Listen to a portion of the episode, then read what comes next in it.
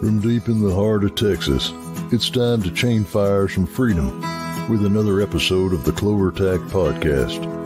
Listen in as we have a conversation with people from the firearm industry and community. Are you ready for the show? We are too. Let's go. What's up, crew? Welcome to a another episode of the CloverTac Podcast. It's October the fifth, twenty twenty three almost a week gone out of October already. Christmas be here before you know it. Uh, and uh, running up on about halfway through this season. I think I think next week, I think next week will be the halfway point. So uh, it's really gone by uh, quick. Uh, powered by, of course, this podcast is Monstrum Tactical. Put a pin in that. We'll talk about them in just a second. I got to mention several things. First of all, that we're proud members of the Firearms Radio Network. So jump over on if you get a chance. Check out all the cool podcasts and the other things going on over there. Uh, also, uh, big uh, shout out and thanks to the Patreon patrons, the YouTube channel members, uh, and those that uh, super chat, super thanks, do all that kind of stuff, like Lucy out there, uh, Ricardo.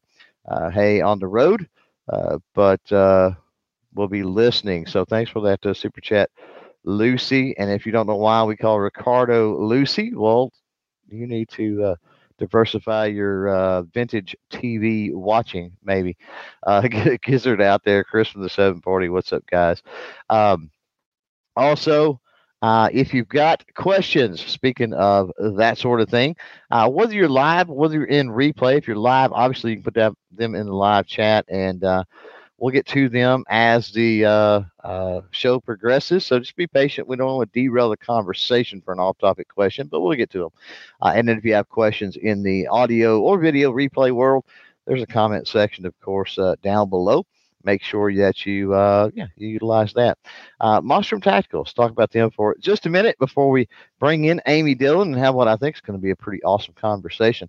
And uh, yeah, Monstrum Tactical for your optics need, and I would say your your let's say budget optic needs quite honestly from lpvos to red dots uh, mounts rings and uh, anything and everything else i think they pretty much got you covered.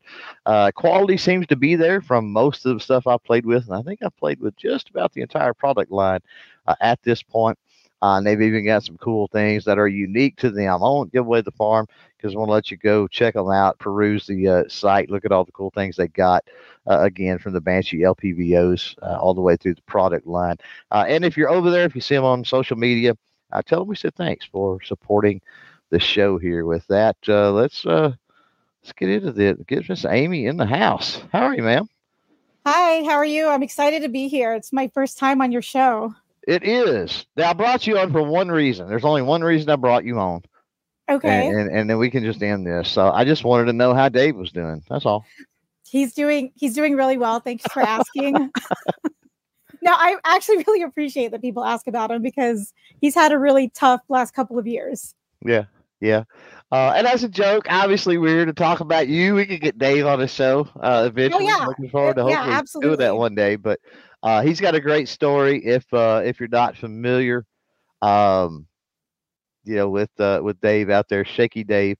Uh, go look it up, Instagram and all the social medias, and uh, and you'll know what I'm talking about. You'll be in the know. Uh, but we're here to talk about Amy, so uh, I want to give you just a quick minute, uh, or two or three. Actually, you could take 30 if you want. Doesn't matter to me. But uh, for those that are out there uh, that may not be familiar with who you are and what you have done and what you continue to do, uh, sort of give us your elevator speech to uh, start out, and we'll just kind of let it flow from there. Yeah. So um, for anyone who who doesn't know me, uh, my name's Amy Dillon. Um, I start out by saying I because I'm proud of this. I served 12 years in the Marine Corps. Um, so after 12 years of active duty, um, I was a drill instructor, a marksmanship trainer, and then I was also my original MOS was a data analyst. So very, very varied um, career there. But um, after getting off active duty, I started working in the firearms outdoors industry. Started out at a retail gun store and also worked for a firearms manufacturer as a firearms instructor, assistant store manager, and I was also a range master. Very proud to say that I've trained over 10,000 people. Um, eventually, my career took a life of its own, and I found myself getting involved in many different things within the industry from competitive shooting, uh, was a small business owner for a while, I've written for and continue to write for various publications and blogs. I've been a brand ambassador, um, co hosting podcasts and radio shows, public speaking, and also um, Second Amendment advocacy. I currently work in the marketing field as an analyst, consultant, and brand ambassador for multiple companies in the space. I also um, created and co produced a TV show called Women in Combat, which aired on the Pursuit channel last year. It may have been easier to, uh, may have been easier to ask what you haven't done. Right. well, I, you know, I, I the gamut. It. Wow. Yeah, yeah. It's, yeah. I just get very passionate. right now, I mean, obviously, there, you know, to get into the firearms, it's it's interesting. So, prior to joining the Marine Corps, um, what type of role did firearms play? Were were they a regular part of life, or they're sort of were you in that family where they were taboo? What was that kind of like? So, uh, so I grew up in a um, a military family. My grandfather um, was a POW. Um, he's missing in action from World War II, and then um, after that, my my father, all my uncles also served in the U.S. military, wow. and so I grew up um, with an understanding of firearms uh, safety. But I personally was never into firearms. You know, as a teenager or as being, um, you know, a kid, I never went to the range with my dad. I never was interested really in guns until mm-hmm. I joined the military. That's really where my uh, res- you know I, have always respected firearms but i want to say my passion and my understanding for what firearms ownership means to private citizens really um, really evolved from me being in the military and serving overseas and being deployed in you know different countries where i saw what that might look like um, for private citizens who don't have the same rights that we do as americans. And so that really you know my dad i really have to credit him for fostering my um, patriotism i guess you could say and really the acknowledgement that the, America is the number one country in the world, and that's for a reason. A lot of that has to do with us having these rights that not every country does. Mm-hmm. Yeah, right. Um, on the uh, on the fire side, I mean, getting into the marksman area, I guess, of the military. Um, was there something that kind of sparked that? Were there certain firearms that you used in the military that kind of you get wanted more interest in those, or how did that kind of happen? Yeah, so an interesting. Well, it's funny now looking back, but um, the reason that I really wanted to, I guess that I, re- I had such a passion for understanding marksmanship in particular because when I was a recruit in recruit training, we go through these, you know, all, obviously these tests in boot camp and to be a Marine, you have to qualify with, at the time, we, you know, when I was in, it was the M16A2 service rifle. We go through uh, like this whole training, you know, um, evolution for marksmanship and uh, weapons handling. And then we go up to qual qualification day. And I actually, um, I, I did not qualify my first um, time. And so I was put into this group of recruits that um, you know, I went through remedial training and I basically was told, okay, you're going to get an extra week of marksmanship training while all the other recruits in my platoon were doing something else. And I had to, you know, qualify. I had to get one week of remedial training. And then um, if I didn't qualify, I would not have um, graduated boot camp. And so wow. Yeah, so that really, you know, after that, I mean, I really understood obviously being a Marine, the foundation of being a Marine is being a rifleman. And I really had to understand, you know, why I didn't get it the first time and work with my coaches and my marksmanship instructor that I had and to, to you know, to to figure it out. And so um, that kind of stayed with me throughout my entire career. And, you know, I eventually actually became a marksmanship coach and a marksmanship instructor myself. Nice. That's pretty good. So kind of pass on that help that, that you got yeah. back then. That's kind of neat. And yeah. That's actually really helped me too with um, even being an instructor, you know, on the civilian side, because I understood some of those things that, you know, some of my students you know couldn't quite grasp when it came to um, marksmanship fundamentals so i was able to use my experience and not understanding certain techniques or not understanding certain um, you know things like you side, sight picture side alignment. You say that to someone who's never picked up a gun before, they don't know what you're talking about. Right. You know, so how do you communicate that in a to in a way um, to a beginner that has no concept of that? So that really actually helped me in my career as an instructor. Right. And I'm sure there was a little bit of uh maybe that you had something to prove kind of mixed in there as well, right? With not not making it the first time and then having to go through that. Like Yeah, and it, it wasn't really like having something to prove. It was it was more just wanting to fulfill a goal that I had Right, you know yeah. put in front of myself. yeah. I wanted like to you, you wanted to I- achieve yeah, that. Yeah. exactly. Yeah. I guess more drive. I guess it gives you more drive, maybe is a better way to say it, or something of that Yeah. Yeah. Definitely. Now, for those that have, have been around you, have met you at events and different things, um, when they and, and I was this way, I didn't know about the drill instructor thing until after we had met several times, and I'm like, what? No, no, like what? No, like I just I can't I can't envision that. So, um, and I'm sure I'm thinking probably from what I've seen on the uh, on the men's side, right, instead of the women's side of the Marine Corps. Um, so I guess my first question with that is is what was that like? Um, because you don't seem like the type that would could fulfill that job. Again, looking at men drill instructors I- mostly. Oh yeah, I actually I understand. I get that a lot, so I'm used to that. And it was it was funny because you know I'm I'm a pretty I'm, I'm I'm not I'm a pretty short kind of smaller person. You know I'm not what someone and I know this I'm not what someone typically pictures um, when you think United States Marine, um, especially drill instructor. But um, but even even when I first told my family and friends that I wanted to enlist in the Marine Corps, they were like, you, know, you're you're going to go do that? How? And um, it's you know it's funny I, I encountered the same thing when I when I was telling my Marine buddies like hey, I'm going to go be a drill instructor. They were like, "Why are you sure?" But um, it was really about just wanting to wanting to train the next generation and give Mhm. back. Um, service Okay. has always been you know kind of part of my fabric, and I I wanted to be the one that helps you know especially young women um, navigate their career in the Marine Corps like like I had to do. Right. But it was Um, one of the best jobs I've ever had. I have to say. well, that makes sense. I mean, coming from the story, uh, you know, the marksman story you just told, and how that affected you and wanted to help others, and I mean, it, it makes total sense. It really does. Um, with um, so let me ask you this: with the difference between and Ghost out there uh, says, says is saying Semper Fi, so there, there you go.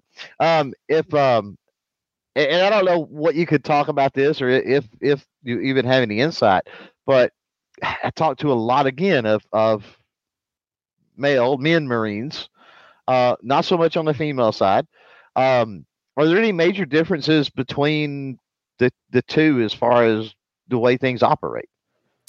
Um, not well, so as far as training goes, there were some, I guess you could say some standards that were different for males and females. And again, Mhm. I'm talking this was, you know, I enlisted in 1998. Sure, So right? Who knows nowadays for sure? there's there's a definite changes now. I know that I know Yeah, that for yeah, sure. yeah. Um, but um, no, there were different, like for example, um, men had to do pull-ups as part of their um physical fitness test. Women did a flex arm hang.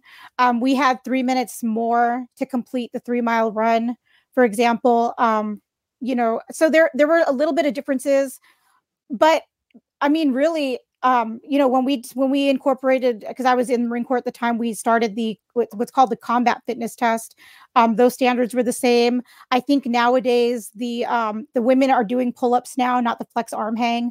Um, and it's funny, you know, I was shoot, I enlisted in '98. It was only I think two years prior to that that women recruits had to go through um, one of the other training evolutions in boot camp called the Crucible. Um, and then women drill instructors only started wearing the campaign covers in 1996, which was only two years prior to me Wow. joining. And you know, I was I became a drill instructor in 2007. So it's it's interesting how it's um you know that kind of evolution. But I want to say expectations you know were always the same. There was never any major differences between males and females as far as what was expected of us as Marines. Yeah, and I, I think that would make sense. I mean, with the legacy of the Marine Corps, the prestige, you know, just everything that comes with that branch of uh, of service, right? I, I could see what you're talking about with the um, there minor differences because of male, female, and anatomy and those Oh, types yeah. of maybe things. But you know, as far as the the job, the goal, the the what is it, the ideals, the mottos, the mantras, that sort of thing, it all kind of being the uh, being the same. It, it would pretty much have to be, of course. Yeah, that's actually when I when I um, created my TV show. That's actually one of the things I wanted to highlight was women in combat, even before women had these um, you know traditional combat roles that they that they do now and are allowed to have now in the Marine Corps specifically. Right, right. Um, so you get uh, you you get out of the Marine Corps, and you said you went to work for a retail, like just a local gun shop, or yeah, was it so a I was living in South Carolina at the time, and I started working for this just mom and pop gun shop that nice? at the, when I first got out, I was thinking, okay, I'm probably going to go into law enforcement. That was my that was my goal I had at the time um, to go into law enforcement. But in the meantime, I saw that this gun store was hiring, um, and you know, I went in there and talked to the owner, and they said, "Oh, you're an instructor. You know, you can teach our concealed weapons permit classes." And so I did that, um, and then the small mom and pop shop that I was working for at the time um, as an instructor, and I was also doing like their FFL books and everything. Um, they were eventually bought out by a firearms manufacturer in the state that probably everyone's heard of, Palmetto State Armory. right. So, Shocker, yeah, so right? I, Yeah. I actually um, was started working for. yeah, I started working for them. I worked for them for five years, and I was their lead instructor. I also was their um, range master and assistant assistant store manager for one of the stores. Wow, And so, okay. um, while working for them, uh, yeah, it was it was su- such a good time. I learned so much about the business side of you know operating a gun shop and you know having a, we had an indoor and an outdoor range that we set up at the time. So it was just such a great experience. I met so many good people and i also started um, also shooting competitively at the time um, shooting three guns. So i was like the team captain i guess um, for the palmetto state armory shoot or palmetto state armory three gun team. Um, and so it was, just, it was just a lot of fun. I have many great memories and even now you know i'm still friends with the owners of the of the company and uh, i they're just some really great people Well, you know, PSA, uh, and that's obviously this is not a you know a plug for them or anything else, but they've got their fingers, especially at this point, in so much of the industry that yeah, Oh my having that started, I- it, yeah, it's awesome. Well, I'll just tell you, when I started working for them, we I was under one of like 50 employees, and now they're huge. So Oh, there's no to be able to yeah. see that growth and be a part of it was just, you know, it was just you'll never, you Right. hardly ever see that, you know. So Right, it, it yeah. was just amazing. yeah, and the connections you make and everything else, you know, along the way, get being in that Oh, yeah. with them. I mean, certainly, certainly does help if you're staying in the firearm, you know, realm anyway, which you you are obviously. Uh, yeah. couple couple things real quick. Uh, Rich White showed up out there, and uh, I hope you're feeling better, man. We'd heard uh, what was happening. Not gonna tell your business live, but hope uh, everything's good and you're feeling better, bro. Uh, we do got a couple of questions. There's a bit of a lag sometimes, but um, let's get to uh, those. Uh, Ghost out there says, uh, and you did mention this earlier, but what was your uh, MOS? Yeah, so I had three different MOSs. I was an aircraft data analyst, I was a drill instructor, and I was also a combat marksmanship coach and a marksmanship instructor. And then we've got um, parental advisory. Um, you didn't. I don't. I don't remember you covering this, but did you uh, choose the Marines specifically, or was there influence that pushed you that direction?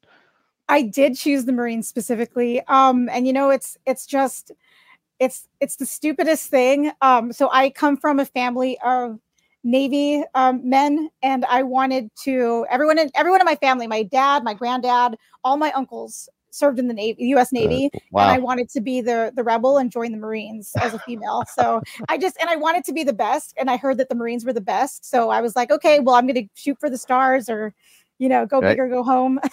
Yeah. Well, That's the way I've always my personality.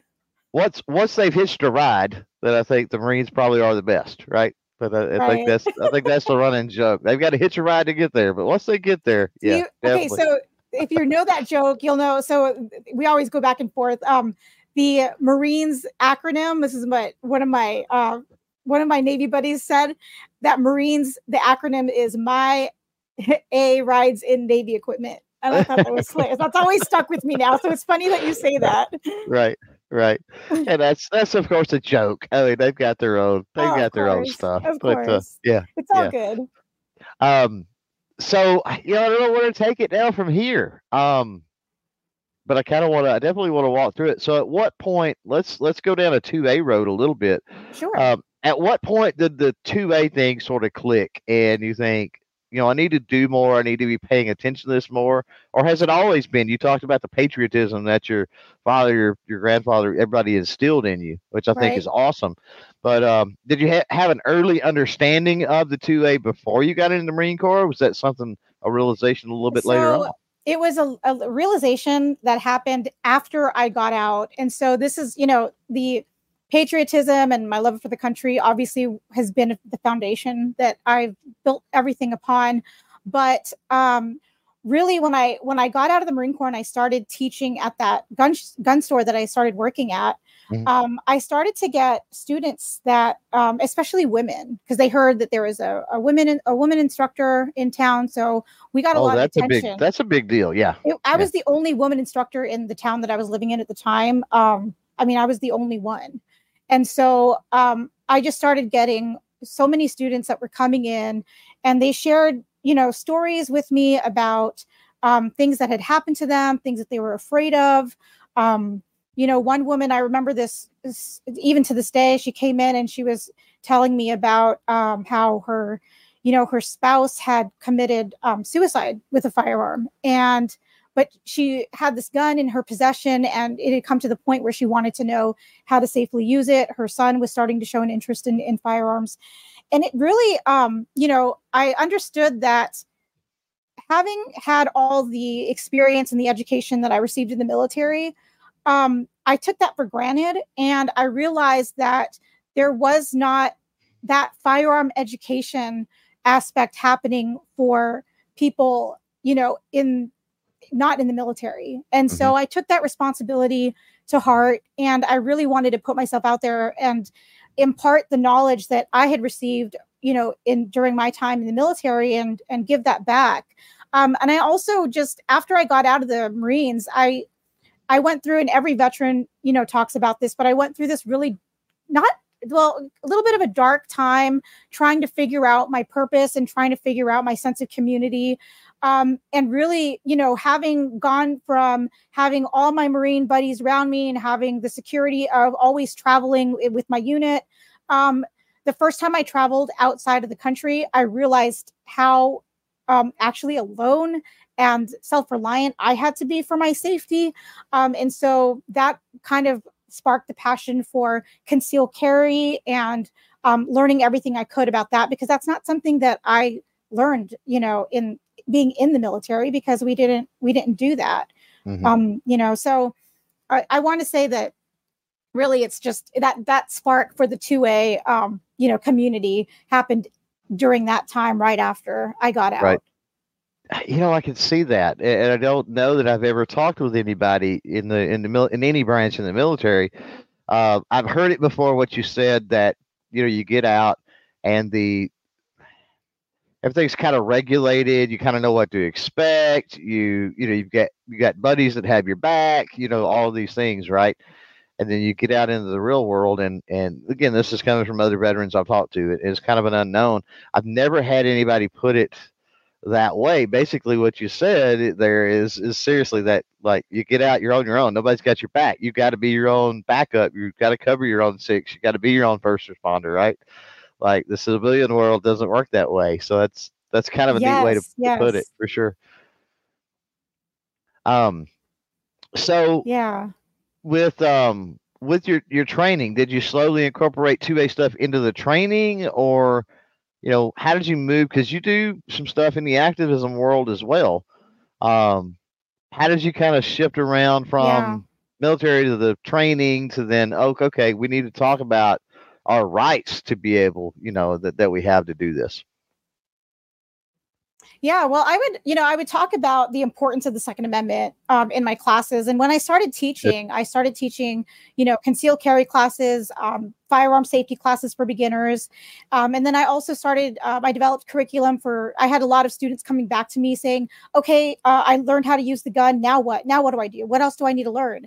And so I started mm. just teaching them just handling skills. Um, you know, we did, re, you know, reloading tactics, um, just kind of intermediate and advanced um, how mm-hmm. to how to get out of a malfunction things like that and so and then when i had students that learned let's say they learned how to use a handgun they were asking okay that was cool now i want to learn how to use an ar can you teach me that and and then with that you know with learning about an ar i mean you have to learn the, the weapons ha- or the firearms handling is so different the mm-hmm. nomenclature is so different cycle of operations is different depending you know what platform you're using. And um, so i started teaching um, it kind of intermediate and advanced classes for that. And then that kind of spurred into shotguns. And um and that you know in my classes i would also talk about situational awareness and yes. why the second amendment is so important.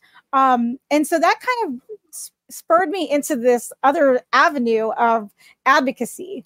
Mm-hmm. and you know i remember showing up to the gun rights policy conference in 2016 was my first one that I went to. And I actually haven't missed a year except for I missed this past year because I was I was overseas, but or this this or a couple weeks ago I missed that. But um, you know, I, I remember sitting in the audience listening to these speakers talk about why it's so important to advocate for the Second Amendment and why it's so important for us as gun owners to understand these laws and how they affect us and what's actually happening behind the scenes. And I mean, fast forward, you know, to, to this year, we see states like Washington who just passed, you know, last year, the House bill, um, was it 1240 that, you know, they can't even buy um, quote unquote assault rifles, where right. the government has now, you know, taken on or applied this definition of an assault rifle, which isn't accurate. And really like that's happened in Washington, it's happening, it's happened in California, Connecticut.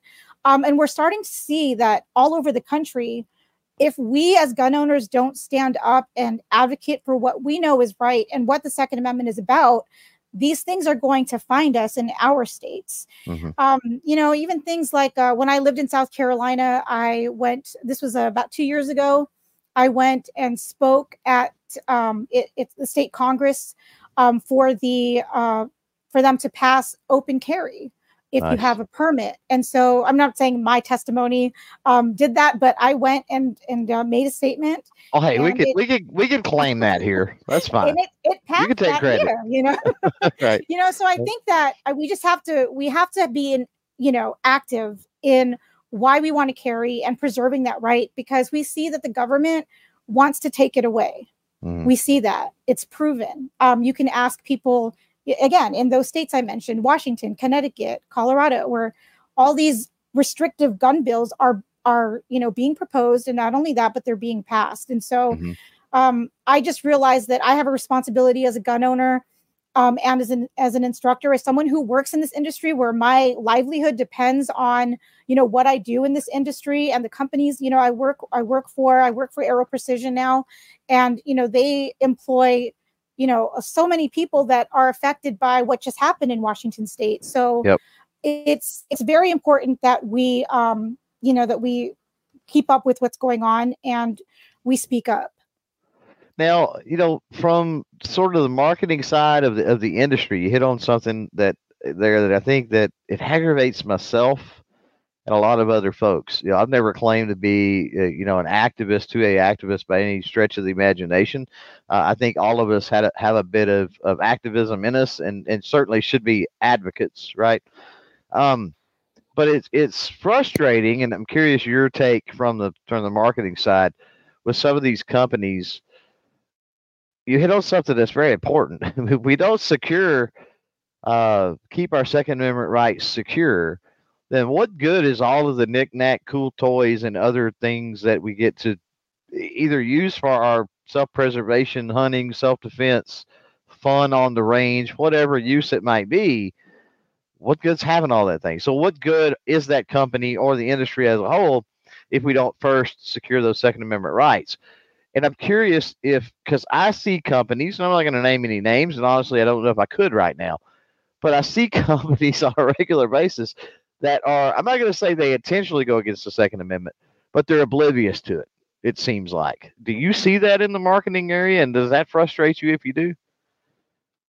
Um, yeah, so so to answer your question, you know, I feel like in the last couple years where we've seen a lot of people, you know, kind of like cancel culture, you know, where if a company won't or will um, speak about a, an issue, a policy issue, um, people are starting to to really want to know what a brand or a company um, stands behind as far as issues are concerned. Right. Um, while I've always tried to to separate, you know, the, the service from, you know, the company or the brand, I do feel as within the firearms industry specifically um, that companies do need to take a more active role because this literally is affecting everyone's jobs. Right. you know if um and we look at companies that have moved um, you know there's been a few actually in the past couple couple years that have moved out of the state they originally started in because they want you know they the, the state has essentially forced them forced them out because the laws changed. Mm-hmm. and you know that's i don't necessarily agree with with it you know and i say that only because like aero precision for example they're in washington state. Washington is very restrictive gun laws now but they're still there. They're still manufacturing because there is a manufacturing um you know amendment that allows them to manufacture but sell outside the state. Um, but they are fighting you know they they are fighting. The bill with the second amendment foundation is based in washington state and they they've been doing a lot. As you know they they're the ones who put on the the gun rights policy conference right. every year. Um but I do think there's a responsibility with companies to be involved in these fights for um, you know all these things that are that we're seeing come to fruition. Right. Yeah. No i mean I, yeah i mean i agree with you. I and i and i like the sentiment uh you know kudos i guess to uh, aero for that. Um you know a lot of folks you, you hear it and especially here in texas i mean we got we got oh, little we've got little to worry about here. We really do. I mean, other states have such huge problems compared to us. The border being probably our biggest problem, oh quite honestly. Uh, but yeah, but um, uh, you know, you hear folks, uh, you know, somebody with California, for example, and you know they'll be complaining about the roster or they'll be you know something like that. And they'll go, "Well, you just need to move." It's like, does that really accomplish anything if we got nobody that's willing to stand, stay there and fight in that state, right? Exactly. Like, like I mean, we could always help. Uh, people from outside the state can always help, but if you're not a resident of that state, like we can you can only do so much as a as a non-resident of that state. As a resident of that state, you've got voting power, right? There, you've got you have, other things. You have more power as a resident of your state to do something that will affect your local government because right. that's where it starts. And a lot of people think that everything's happening in Washington in Washington D.C. No, it actually starts. I mean, in your city, in your mm-hmm. county, mm-hmm. in yep. your in your state specifically. Um, so I think it's really important that you know how easy is it to just send off an email or pick up the phone and leave a message with um, your Congress uh, member mm-hmm. because everything that you say to to their um, office gets recorded. They have to record it. Yep. Um, when I was, because I advocate with uh, or Women for Gun Rights, formerly known as the DC Project. Mm-hmm. Um, when we have would have these meetings in the Washington DC offices, we were told that every every time a constituent um, leaves a message or sends an email, that has to be recorded. And yep. so, at minimum, that's what you should be doing. Right. And you know, a lot of folks don't know, but whether you're talking the federal level, the state level, uh, your elected representatives, um, they have to ha- hold a meeting or be available in their districts or regions, you know, one or two, a few times a year. Uh, they have to be available like that in person, face to face, be available. Um, right. And a lot of people don't understand that, or they maybe they miss the opportunity. So, you know, saving up a sick day, right, or uh, or whatever it might be, to be able to you know bank that. And then when you know that's coming around say hey i'm going to go down and i'm going to have a face to face to this yahoo. Because i get what you're saying. At the very least we should be sending the emails and making those phone calls and and other things. But you know i could tell you from just some of the stuff i've done especially with trying to get constitutional carry here in texas uh, which thankfully we got a couple of years ago. But you know slowly moving that ball forward over the decades quite literally here in texas that a lot of times it requires that. It requires that, and thankfully, it, you know, I didn't have to drive all the way down to Austin every single time. Uh, I could get catch my representative here when they were when they were available, but sometimes it requires that. It requires you to be in their face, and I'm not talking about that in a in your face, you know, belligerent, mean, you know, malicious way.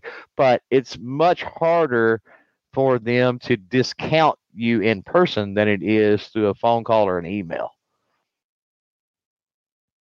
Right. We, that, that's true. And I'll also remember that that elected official represents you. Mm-hmm. So collectively, you know, if if your elected official in your specific county, let's say, knows that if he has a hundred to two, like a hundred constituents in their county, and 78 of their constituents does not support this bill or wants this particular bill passed.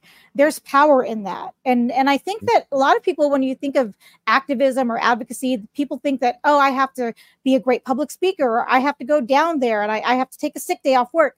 It's really just as simple as sending off an email or picking up the phone and leaving a message that my name is you know amy dillon. I um, am from first district. I'm one of the constituents of Congress member so and so. I do not support this bill. Right. Yep. Yeah, I would agree. Um, I want you to put your your instructor hat back on. You've got so many hats, but okay. uh, you know, just crossed my mind. I'm thinking, man, we've got a, a female instructor on, and uh, you know, she fires being out there in the chat, of course, certainly helps with this uh, with this question too. We get this a lot as as influencers, creators, as as people, and I'm always hesitant when a female approaches me and goes, you know, hey, what's the best gun to carry or something like that. Um, when you're when the ladies are, are coming to you for a course or you get somebody that has never carried before and they start picking your brain on that what are some of the the, the bullet points what are some of the high points that you suggest that they consider because I'm I'm assuming you agree that that's a personal decision in a lot of ways. Yes. But what are some of the bullet points that you recommend they really think about? So, you know, I I've always and you've probably heard some of the stereotypes that okay, if you're a, a woman beginner A revolver, shooter, it's got to be a, a revolver, revolver or or a a 380 small- or yeah. I you know so I I Yeah. the first thing when if someone if someone comes up to me and says any of those things you know then I the first thing I talk about is is recoil and how that's felt um, by the person holding the gun and why you know a smaller gun or something that is very lightweight might not be this the best gun to start out with um, but I always encourage you know students to to actually find an instructor who is who can go and do live fire with them and uh, this is Right. where i you know i talk about um, someone who's asking about this may not know that indoor uh, you know indoor or outdoor ranges will um, let you rent guns and you can Yep. actually try them out before you buy it so i always encourage um, especially beginner students you know whenever they've taken my classes they are they always say well i don't have a gun. I don't do i need to go out and buy one for your class? And i say absolutely not. You know in fact i don't want you buying anything until you take this class because it, at least in the classes i've taught i've always i have like my little case of handguns and i actually show them some you know popular modern handguns that are used Mhm. for depending what they're looking for something just to keep for recreational purposes is this a concealed carry gun is this something that they just want in the in the house um so I get very specific as far as what their needs are. And I explain that there are different use cases for different guns, different Mhm. size guns, and that they need to have an understanding of, of all of that before Right. making a selection. Yep. Yeah, I mean, what you what you would carry if you're looking at you know a concealed carry license, or maybe you're in an open carry state, versus your home defense. Maybe Right. that may be something totally different, or maybe you've got to try to find a happy medium there or something to deal with. Yeah. And everybody's situation is going to be different. Where you work's going to affect, you know, the concealed carry, right? Your daily routine, uh, where you go and what you do. It- your your house is going to be what neighborhood do you live in? How big is your house? Are there kids in the home? it's just, you know, it's it's so many Right. things you got to think about that that's what's aggravating with that question, whether it's a man or a woman that that asks that question. Uh, it's frustrating because so many people are quick to go, "Oh, you need a Glock 19." Well, okay, that there's nothing Yeah, wrong with it. There's nothing wrong with a Glock 19, but is that the optimal thing for that particular person? Like, it would work. It would probably get the job done, but is Yes. it optimal? And I think that it being it- optimal is what we want at the end of the day. We want the the best the most best chance for that person to be able to defend their life. And that comes from having the optimal tool for the job, obviously. yeah and there's and there's a you know there's a skill level and there's a level of proficiency that you have to get to if you're going to be um you know someone that handles and owns a gun and if if you're not willing to to um, get to that level and, and train and work on your skills and develop those skills then maybe you should look at other options for defense because Mhm. not everyone um, you know is going to be able to to handle a firearm and that's okay um, so I think there needs to be an understanding that okay, there it's not necessarily that there's one you know fits all, ends all, be all handgun that's going to be the best for anyone. It really depends on, like you said, the person, what their skill level is, what their level of training, um, you know, that they're going to want to attain to. Um, but even then, you know, if if you buy a handgun for the purpose of defense and you're planning on just sticking it in the nightstand and never touching it again you know i always tell people that's the wrong attitude to have Yep. and that's that's where we start getting into um, problems and uns- Right. you know unsafe practices Yep. Yeah, that could be that could be bad on a lot of different on a lot of different levels, but I think that and I think we see that a lot. I think that with the with the, the unrest, the the cough cough lockdowns, the summer of love, with just everything that's went on in the last few years, I mean we've obviously seen first time firearm owners that number rise. And Yeah. sadly, I think I think a, a really good majority of those, sadly, I think are just like you described. They bought that first firearm. They probably didn't seek a lot of advice. They probably haven't done a whole lot of training or or practice or went to the range or spent any time with it. Like you said, it went into a night a nightstand at worst, maybe a personal safe at best, right? yeah exactly Um, and you know, you got to look at. I think for some of those folks is the mentality of it. Maybe they got it or they get that firearm and then they realize, whoa, wait a minute. Like I'm not in the right mindset or frame of mind. I don't know that I could use this to take another life, which is a perfectly valid thing. Mhm. Um, and in that case, maybe should you spend your energy on maybe some non-lethal means, maybe upgrade security in your home, right? yeah. Uh, maybe maybe you train in a martial art. Maybe you uh you know take some situational awareness classes or something of that nature.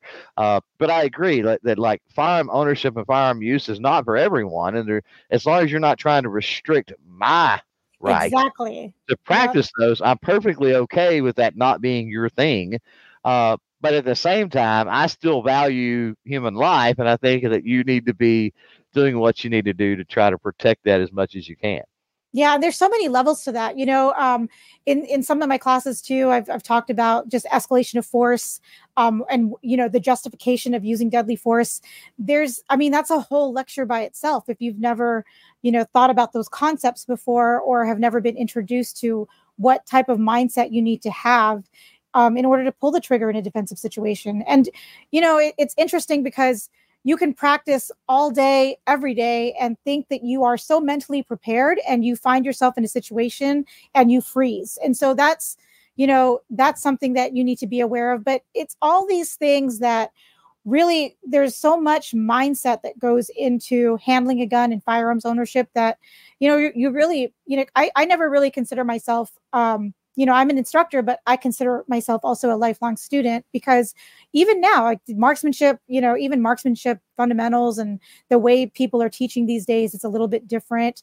Um speaking to you know what which generation you're speaking to might um change up the way that you show someone something about about guns. So it's it's very um it, it's a it's a very unique space um, as far as how to teach someone not only to be a firearm owner, but if we're talking about a self-defense situation, you know, when do you use it? Because that's probably one of the most asked questions I I've received as an instructor is, well, how like how do I know when when I can use it? If someone comes into my house, like and, and it's again, this is actually different when depending on what state you live in as far as what use of force laws are if your if your state has a castle law um, what what property means what does that mean you know to your to um, your uh, district attorney you know so it's very different and um, there's so many little you know complexities to it. If it's one of those things that if you know we we often talk about everything up until the point the trigger is pulled mm-hmm. right? Like everything to that point we just beat that dead horse to death. But then it's like very rarely do we consider what happens after that yes. right um and you're right you have to be able to know what the legalities are whether they're constitutionally sound or not, unfortunately nowadays, mm-hmm. you have to know because, like you're talking about, you could have an overzealous DA that's completely partisan that you can be in a fairly pro 2A district or state and they're going to try to hang you out to dry right so even even living in a situation like that is no guarantee uh, but the one thing i think that people fail to realize is like taking a human life is not normal it's mm-hmm. not a mm-hmm. normal thing and there's going to be some mental impacts with that. And maybe not at the time the trigger's pulled, maybe not a few days or a few weeks after, especially if you've defended and you've, you know, saved your family by doing that, right? But weeks, months, years, years down the road, something could creep in and go, you just took a human life. Like your brain is telling you this, right? And so understanding that that is a potential right? And then knowing to mental health is a, is a huge thing, and then knowing that hey, I need to if I'm ever in that situation, and I start having these types of thoughts that I need to immediately be, and your family also knowing this and being able to pay attention and be aware that maybe I need to go take part in some therapy. Maybe I need to go talk to somebody about. Yeah, about you know, this. and it's it's so it's so great that you're bringing that up because I actually work with a few different organizations that are kind of delving into that mental space um, and firearms ownership. You know, there and there's there's a lot that have come out in the in the last maybe five to ten years. There is. It's a big you deal. Know? Yeah. Yes. Hold My Guns organization, Walk the Talk America. Yep. Um, Project Overreach is another one.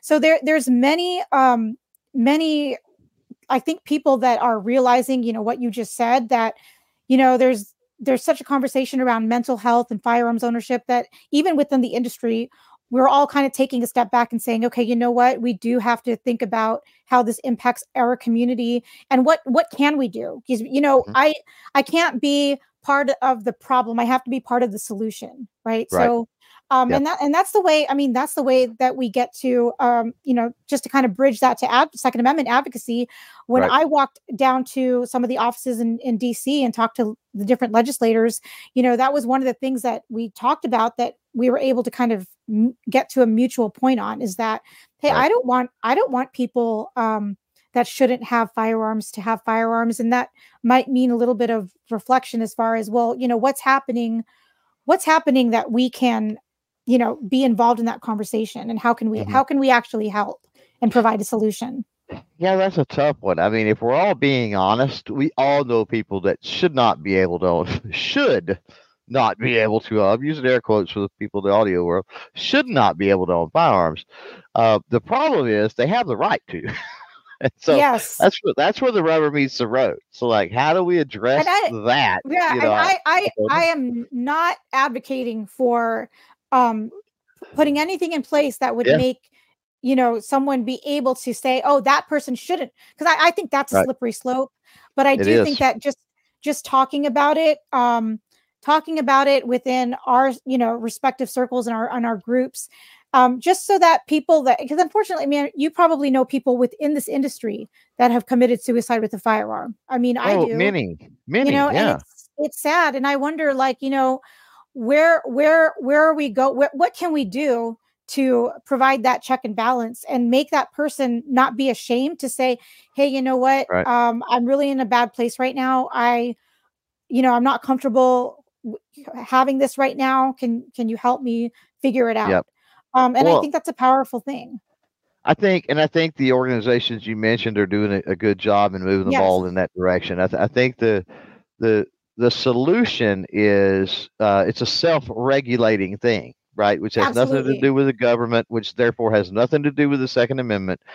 You know, it falls on that particular individual and that that particular individual, maybe even their family, right? Their immediate family, the folks closest to them, to realize that hey, there's a problem Or just Well- asking. well, well, how do they realize that? Well, it's the same Yeah. way as, as you talking about with firearm safety and familiarization. We also need a certain amount of education and familiarization with our mental health. right. And the, the cool thing about that is that could affect us in a bunch of different other ways. Mhm. Like you could say, I mean, you've done competition before and you went out and worked out. Oh, I'm getting ready for this competition. I know I'm going to have to run and gun all day yes. you know so i need to get out and jog every morning and i need to lift and i need to do this well the purpose is that competition but what effect does that working out have on the rest of your life right Mhm. and by taking care of your mental health that's more your physical health but by taking care of your mental health the same thing happens right if we take care of that mental health because we want to be more in tune and and catch bad things before potentially bad things happen right. then that could affect the rest of our life in a positive way as well. I think so. It's it's a win win situation. yeah, and and everything, you know, these are all aspects of being a responsible gun owner, and that's Absolutely. you yeah. know that's what I think we all want. We all want gun owners to be responsible and you know self-reliant and and having the right tools in their toolbox. Right. Um, let's uh let's shift gears here. We're gonna have a uh, we're gonna have a little bit of fun uh, with a, a segment I call on the spot. So we're gonna put you on the spot. Okay. Um, this one brought uh, brought to us by Anderson Manufacturing. If you're out there, uh, as soon as we get done, we'll talk a little more about Anderson Manufacturing. But uh, we're going to start out with a couple of things. Uh, first off, here, what was your first firearm? Well, my first firearm that I shot was the M16A2 service rifle. Yep. And then the first the first handgun I bought was actually um I it was either a Glock 19 or a Oh. my I and I did purchase when I got out of the Marine Corps, I purchased a Beretta 92 FS because that was what I had carried Ah, um, in service. You know, it was Yeah. the, the M9. Um, so that Yeah. was my first firearm purchase. I think that was. I I can't. I really don't remember, but I, it was either a Glock 19 or was that Beretta. Right, right. Uh, what was your first vehicle? My first vehicle was a Honda HX, and then I Really? and then I yeah okay, okay. I had that for a couple years, and then it's funny. I then I traded it in for a Scion TC, which I actually still have. It's like 20 something years old. Wow, wow. How many, I miles, how many miles? How many miles is on that now? Do you know? Oh yeah, I do. It's like 350k. It's wow. yeah, it's it's insane. But I I drive a, a Tacoma, a truck as well. Still, still reliable. The Scion. Do you drive it? I drive it more. uh, Um, actually, I took it on its last cross country trip. I want to say last year, and then I just Whoa. yeah, and then I decided, okay, it's it's time to not push the envelope anymore. Not risk so, it. right? So it's like a local in town car Yeah. now, but sure. Daily driver. Yeah. Yeah. exactly. I hear you. Um, as far as favorite cartridges, do you have a favorite cartridge? Um, I mean, I don't really have a favorite cartridge. I, I but I am a nine mil. Like I, I love the nine millimeter. I think it's very just a universal round, good for everything. Um, you know, um, and then two two three five five six, Right. classic. Falling back on some of the military again. I think. I can't, I can't, I can't escape it. right. Uh, you have a, uh favorite band or musician?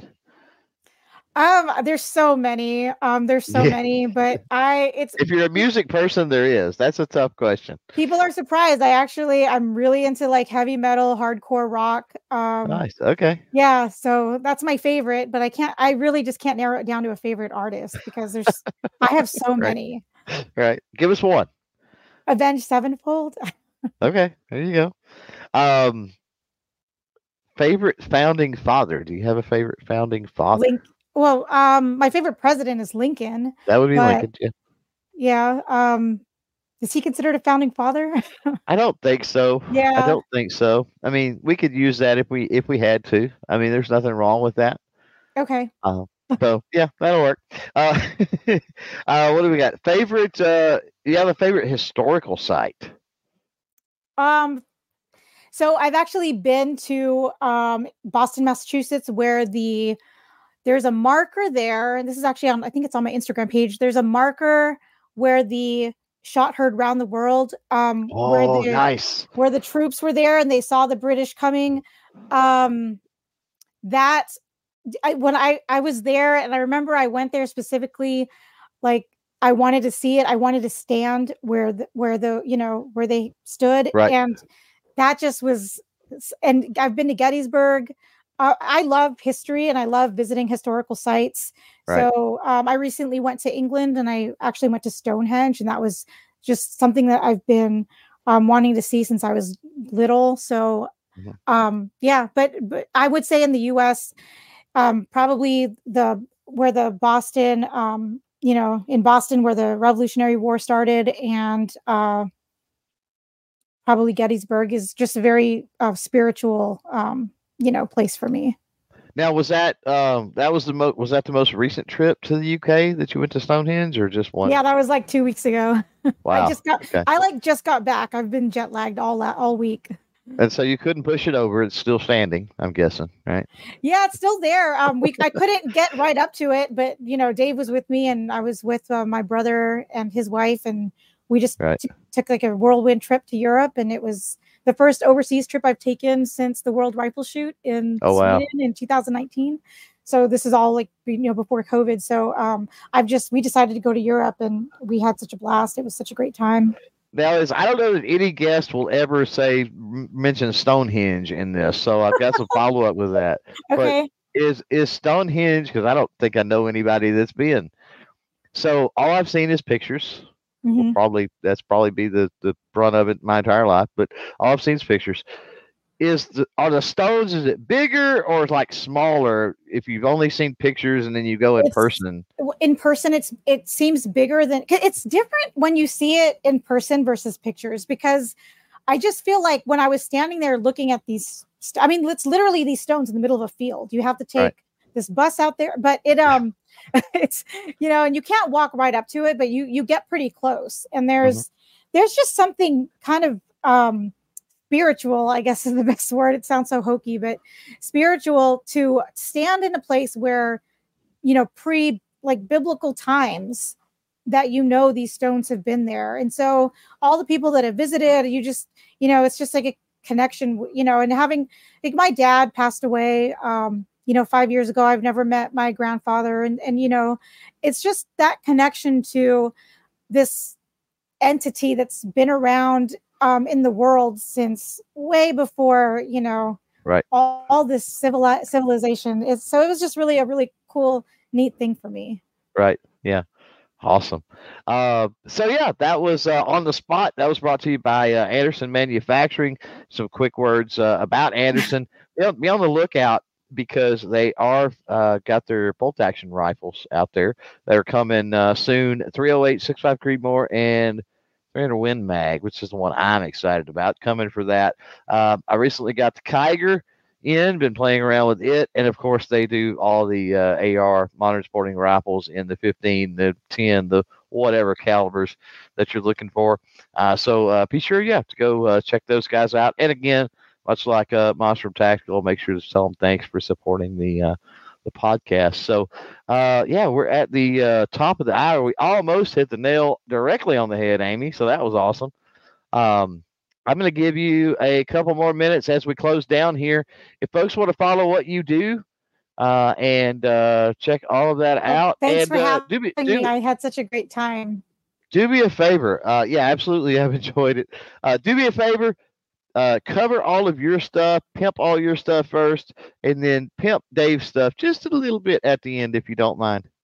yeah i can do that um, you mean our socials and where to find us Yeah, yeah, your social medias, uh, where folks can find and follow. Like I said, mainly you, but then we'll give Oh, Dave a little bit of I'm- plug too. I want to get Dave on the show so he can talk to you and just kind of, you know, talk about all his. He's just such a great you know, obviously I'm biased, but he's, he's such no, a great. Dave, Dave's a lot of fun. Dave's a lot he of fun. is very inspiring, and he, you know, I see him. I mean, every day is different, and he's uh, even on, you know, he's such a positive, upbeat yeah. guy. I mean, he really is yeah. for everything he's been dealt with, you know. But anyway, yep. um, yeah, my socials, you can find me on Facebook, Instagram, Twitter, LinkedIn. But uh, you can just Google Amy Dillon, or um, actually, my full legal name is Adda May, so A D D A M A Y, and that's also my Instagram handle, Adda.may. Um, and then you can also look up Shaky Dave. Um, he's gun dot therapy on Instagram or Parkinson shooter. Um, and he's on Instagram. Um, he's got a Facebook page uh, as well, and I think it's just Parkinson shooter shooter mm-hmm. there. But yeah, if, if anyone wants to reach out, I mean, you can reach out, DM me. Um, and if you have any questions, um, you know, I'll definitely respond. And um, yeah, here for you awesome. guys. Awesome. So, uh, Amy, yeah, again, thanks for uh, thanks for jumping in, hanging out with us for a little bit. I do appreciate it. It was fun. I enjoyed it. I enjoyed learned a little bit. I know a little bit more about you now, in case people ask. so that's always uh, that's always good. And uh, yeah, I guess next stop, I guess we'll probably see you at Shot Show, right? Yes, I Dave and I will both be there. So awesome! Thanks for uh, thanks for coming on, Amy. Appreciate it. Thank you. For uh, everybody else out there, um, yeah, there you go. The uh, podcast with uh, with Amy. Thanks for, for joining out there live. We had a lot of folks uh, commenting, a few questions out there, and whatnot. Uh, hopefully, we got some more in the replay world. Don't forget, you can uh, participate uh, down below with that. Uh, next week, I'm trying to think who the who's on deck. No-handed shooter is on deck, and I'm forgetting. Mm, it's going to be bad because I can't remember. Ooh, I think it might actually be Monstrum Tactical this on next week. So go figure. They sponsor the podcast and they get their own episode uh, yeah, it's it is what it is, right? Got to pay the bills somehow. That's what I always say. Uh, this is the uh, Thursday recording of the podcast. We're close enough to say everybody have a a, uh, a great, safe weekend. Uh, we'll see you next week on the uh, podcast. Uh, till then, don't forget to chain fire freedom. Bye. We appreciate the Patreon patrons and YouTube channel members who keep these podcasts going. If you're looking for cool stickers, patches, and other gear, be sure to check out clovertac.com. Thank you for tuning into this episode of the CloverTac Podcast.